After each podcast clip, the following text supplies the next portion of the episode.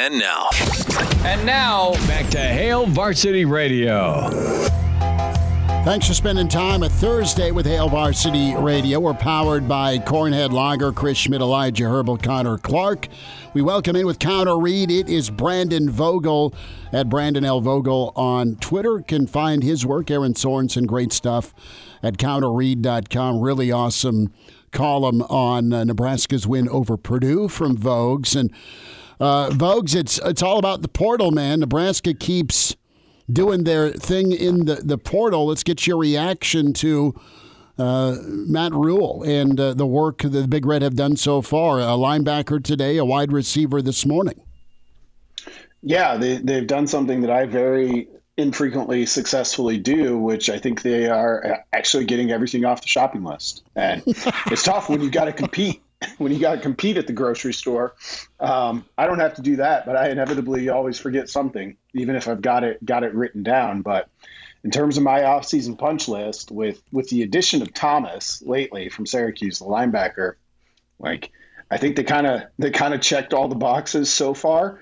And, and, even you know I don't know if I I don't think Nebraska had to have an O line addition, but to get one who's experienced. I mean, other than specialists, and this is why they're hard to get. Um, other than specialists, I think O line in the portal is about as plug and play as you get.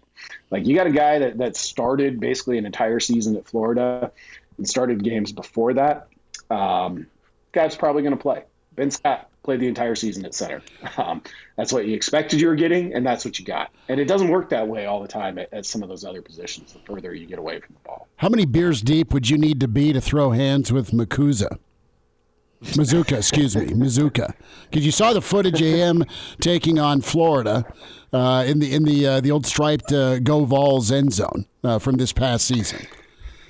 Yeah, I don't know if uh, I don't know if enough exists. Um, I'm, a, I'm, I'm, a peaceful I'm a peaceful person. Um, we'll put it that way. So it, it depends what kind of fight um, we're talking here, because because if it's just like uh, let's see what happens, you know, no no bad blood. The amount would probably make it hurt less. It's one. That's what I meant. It could be fun, you know. I meant to, to numb the pain. Not that I don't bet on you yeah. all the time, Vogues. It was it was it was more of a Connor got it. It was more of a pain numbing question here. Well, well, think about the the free publicity you'd get. Local radio host fights Nebraska offensive lineman. See it on video. That's that's free publicity for Hail Varsity Make that radio. a pay per view. Are you kidding me? That's what I'm saying. And, uh, put it on Peacock, right? Yeah. Local radio host talks too much crap gets hands thrown. no. you are feeding players very bad ideas right now. Uh-huh. Yeah, NIL, the new NIL, steel yeah, cage, geez. steel cage. There we Save go. Save the radio hosts. Uh huh. Right. Uh, there'll be. Uh, you want to talk about the largest bet laid at the sports book? it, it, that could be the radio new year-end bonus. Is you have to go earn your bonus in the steel cage. uh, that's pretty good, Vogues. Let's spend a minute on the wide receivers. We talked Banks, Neyor, and any comps that come to your mind? We're, we're kind of trying to, to get the, the Banks comp, and we hit some of the greatest hits of, you know, the Enunwas of, of uh, yesteryear or Mo Purify, just that big bodied red zone guy that uh, Stanley Morgan that just made it happen because physically they got separation. It wasn't necessarily a speed thing. Yeah, uh, I mean, all the guys you mentioned are kind of the first ones that come to mind. I think, you know, with Banks, if he's if he's Nebraska's Enunwa, uh, you, you, did really well. Um, but even if he's sort of, you know, a Brandon Kinnie, who really good receiver, money. highly highly valued coming out of junior college, Nebraska is just pretty talented at wide receiver at the at that at that stage, and but he came up with some huge catches and made some some huge plays as a guy who is like capable of probably being a number one, but on that on that on those teams was you know maybe second or third option. Um, so when you look at Nebraska's the the makeup of the room, not only did they need to to add some experience at wide receiver, they needed to add add some size, and they've done both of those things. And I think all of a sudden it it frees up their their group of young receivers to to kind of be what they can be to to the best of their ability. They don't have to be something else. So you, you look at these these big you know these bigger receivers that Nebraska's added via the portal. Uh, Nebraska's got plenty of speed, I think, in the wide receiver room with with those with that group of underclassmen. So now you can kind of you can kind of hit teams both ways. You can you can hit them with the speed angle. You've also got some of those big bodies that that can just to you know you can push the ball downfield to, you, which Matt Rhule is, is kind of become the phrase of, of the offseason early on, uh, push the ball downfield. So it's uh, it's I, I, I, like the makeup of that room quite a bit. I know we talked about it I think last week when before Banks was in, obviously. Like you got one, okay, that's good. You might have covered your needs there. You get two, all of a sudden, like you start to think, okay, n- now they might actually have, you know, that wide receiver group was poised to be a weapon rather than just is it is it up to is it up to standard. Brandon, with, with those wide receivers, with an offensive guard, you had Dowdell to the conversation. Now Stefon Thompson, the linebacker from Syracuse. Do you feel Nebraska has has filled all of their needs that they had coming into this offseason in terms of uh, areas where they needed an immediate impact kind of guy? Because I think of running back, wide receiver, particularly offensive line, probably needed a guy. They, they would have been fine without it, I think, but you really could have used an upgrade there. And then at linebacker, you get a third guy. Whether or not he's a starter, you know, Stefon Thompson's probably going to get some play time next season. Did Nebraska fill all their needs?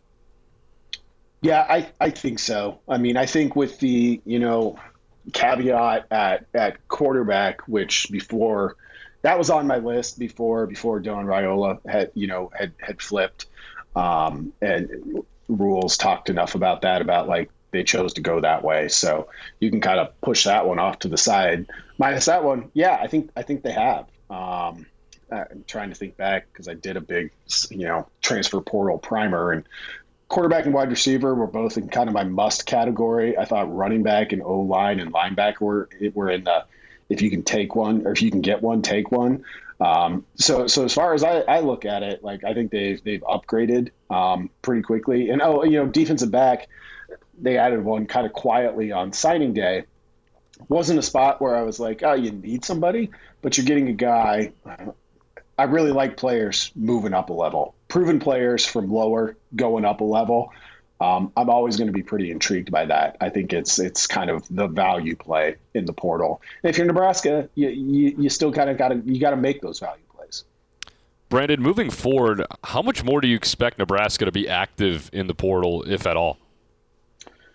Probably not much, unless you know Alabama wants to. Half of Alabama's team wants to to, to move to Lincoln, uh, given given yesterday's news. Um, but I think I, I, would expect them to be to be pretty quiet from this point. Like now that they've they've gotten this group in, that was that was here over the weekend.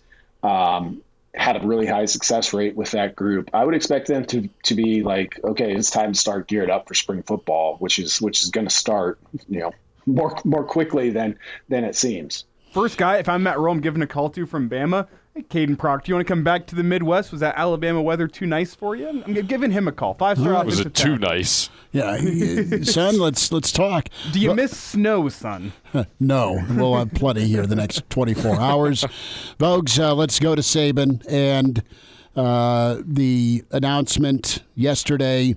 We'll hear from Coach Saban. His uh, sit down with Rece Davis in about 15 minutes. But your takeaway, man, um, you uh, have had uh, close friends around that program that you know know know Saint Nick, and uh, are you surprised? And, and second part, how how big of a a roadblock is the the Saban effect for the next coach, be it DeBoer, the the expectations you're walking into? Yeah. Um, so I, I, have known some people who've been around that program. I've I've been through because of that, I, I got the uh, kind of recruiting tour. Um, I was not being recruited, to be clear, because I was, you know, 37 years old at that point. Um, but I've, I've, I've, gone through the facilities. Uh, I've been to games there, uh, and you know, I, I've kind of seen the level of detail that Nick Saban undertook to to build what he built, and a lot of teams do that now. I mean, a lot of the sport over the past 10, 15 years has either been copying Nick Saban or a reaction to Nick Saban, which is kind of the ultimate, I think, compliment you can you can pay to a coach. When that when that news hit yesterday, I, the only word I come up, I was like, this is an earthquake for for college football. Um, it changes. I mean, you just penciled Alabama in, you know, and you certainly did that in a 12 team playoff era. And now, when you look at the knock on effect to to the coaching piece of it, like just when we thought, oh, the carousel was kind of slowing to a stop, uh, boy, it just got, got kicked into to hyperdrive because who knows? Who knows what's going to happen from here? The it's I think Schmidt, you hit on the most interesting question. It's it's hard to know what the answer is, but like who who wants to follow a legend, right? Um, it's tough. Like Alabama's undeniably one of the best jobs in the country, um, but you look at somebody like Steve Sarkisian, it, it gets really interesting. Like, is there anything he can't do at Texas that he could do at Alabama? Right. I don't. Maybe not. But you have that that big piece of um, what at Texas, he's just trying to get him back to that spot. He doesn't have to deal with like, oh, because it's almost inevitable. If we agree Saban is the best that's ever done it in college football, and, and I would agree with that. Um, you know, he had to overcome Bear Bryant at his own university to to do that, and it's super impressive. And we could spend an hour talking about why or why that isn't the case, but um, it's almost inevitably going to be worse. I mean, look at Ohio State. I wrote this after after Urban Meyer's last bowl game. I was like, Ryan Day looks like he's really good. It's almost impossible to be as good as Urban Meyer was. So you got to find a coach who wants to do that. They'll find somebody. Um, I mean, no doubt, and they'll find somebody who who's very good. It's just hard to know who that guy is. I mean, if if reports are to be be believed, Dan Lanning said thanks but no thanks, which he was kind of the, to me, the slam dunk hire. Yeah. Kalen DeBoer, um, I respect as much as anybody in the country. Uh, that's one where you're like, yeah, you can do some things at Alabama that you you don't have. You, you might not be able to do at Washington as consistently, but you also have to deal with a whole lot more stuff than you have to deal with as the guy who just took Washington to the national championship game. Brendan, last thought, 10 seconds. Who's the worst hire Alabama could make right now? Uh, there's a young. He hasn't doesn't have head coaching experience, but I think Connor Stalions, uh, young, yes. young assistant at Michigan. I want five more minutes with Voges because you spent time in Boston during the Belichick heyday era. Can we get five more minutes? Yep. All right. Brandon Vogel, counter read. Hail Varsity continues. We're powered by Cornhead Lager. Uh, we'll check in with Russ Hochstein who played for Belichick. Next hour, Coach Barnett in hour two. More with Voges on the way. And now. And now, back to Hail Varsity Radio. Some overtime with Brandon Vogel. Counter Read, counterread.com. Reminder about your friends at Dyer Law, Workers' Comp. Confused about your options for workers' compensation? Put your trust in the team at Dyer Law. They'll help ensure you that your rights are protected and you get the settlement you deserve. Call Dyer Law today at 402 393 7529 or visit Dyer.law, Dyer.law to chat with a trusted professional about your workers' compensation claim. 402 393 7529 with Dyer Law. Voges, you were in Boston uh, around uh, a number of. Uh, uh, New England's finest, be it Red Sox, Celtics, or Patriots fans. And of course, Bill Belichick stepping away, probably not done coaching, but mutual uh, uh, parting of ways between Robert Kraft and, and Bill Belichick. Bill had the old uh, plaid sport coat on, uh, had a nice tie going today, and uh, really big tinge of sadness, some emotion in his voice. And do you ever pour a beer for Belichick? I guess is my question. I didn't. Uh, I barbacked slash uh, became a, a bouncer, which I was not. Oh, sweet! not not the man for the job for. When I think it was around did Patriots win in 04, 05? Yeah, I think so. Somewhere around there. Um, they were in yeah, it. Yeah, like it became it became clear the page it was Super Bowl Sunday. It became clear the Patriots were going to win, and it, I was at a bar. I worked at a bar that was right in downtown, like Faneuil Hall area of Boston. So they're like, people are going to like flock down here. You're like one of the people on the door. So I was like, okay, I guess. Uh, thanks, thanks, Bill Belichick for that. That might be my most direct involvement with, with him. Did you, know, wear but, sleeves as a bouncer? I did, I did. Um, I, I, didn't quite have it. Didn't quite have it like that. I didn't have neck tattoos for it either. So, um, I, I, got to Boston. So Bo- the, Patriots won Super Bowl after the 01 season, mm-hmm. and I moved to Boston the following September. And, and I remember like so I mean, I'm from a farm in the middle of nowhere. Like I know nothing about about the city of Boston. I get there, and, and, the Patriots were honestly probably like fourth in the pecking order. Like, you know, Boston fans are super passionate about all of their teams, but it just like me observing it, I'm like, okay, well, the Red Sox are clearly clearly at top at the top. The Celtics were, I think, still in their Antoine Walker, Paul Pierce era. That's not but bad. the Bruins might have been 2nd mm-hmm. Bruins, Celtics tied for two, second and third or, or close enough. And the Patriots were probably still fourth. And I think they went about 500 that that second season uh, at that first season after the Super Bowl, my first year there. And it's kind of like, ah, you know, won the Super Bowl. That was nice. You had no idea kind of the the dominance that was that was coming. And I was there for almost 10 years and you just watched the Patriots kind of move up, move up the pecking order. Probably never overtook the Red Sox, particularly once the Red Sox start started winning titles. But that was that was my experience with with what Belichick did in the city of Boston as as a total outsider. How was that Super Bowl Sunday working? Was it epic drunkenness? Was it St. Patty's Day rivalry of of uh, suds poured, or was it was it just a, a memory you have tried to erase due to being the doorman? And no, I mean that was that was fine. And as a bar back, I still got tipped out at the end of the night. It was a oh. lucrative night uh, for me at you know 26 or whatever.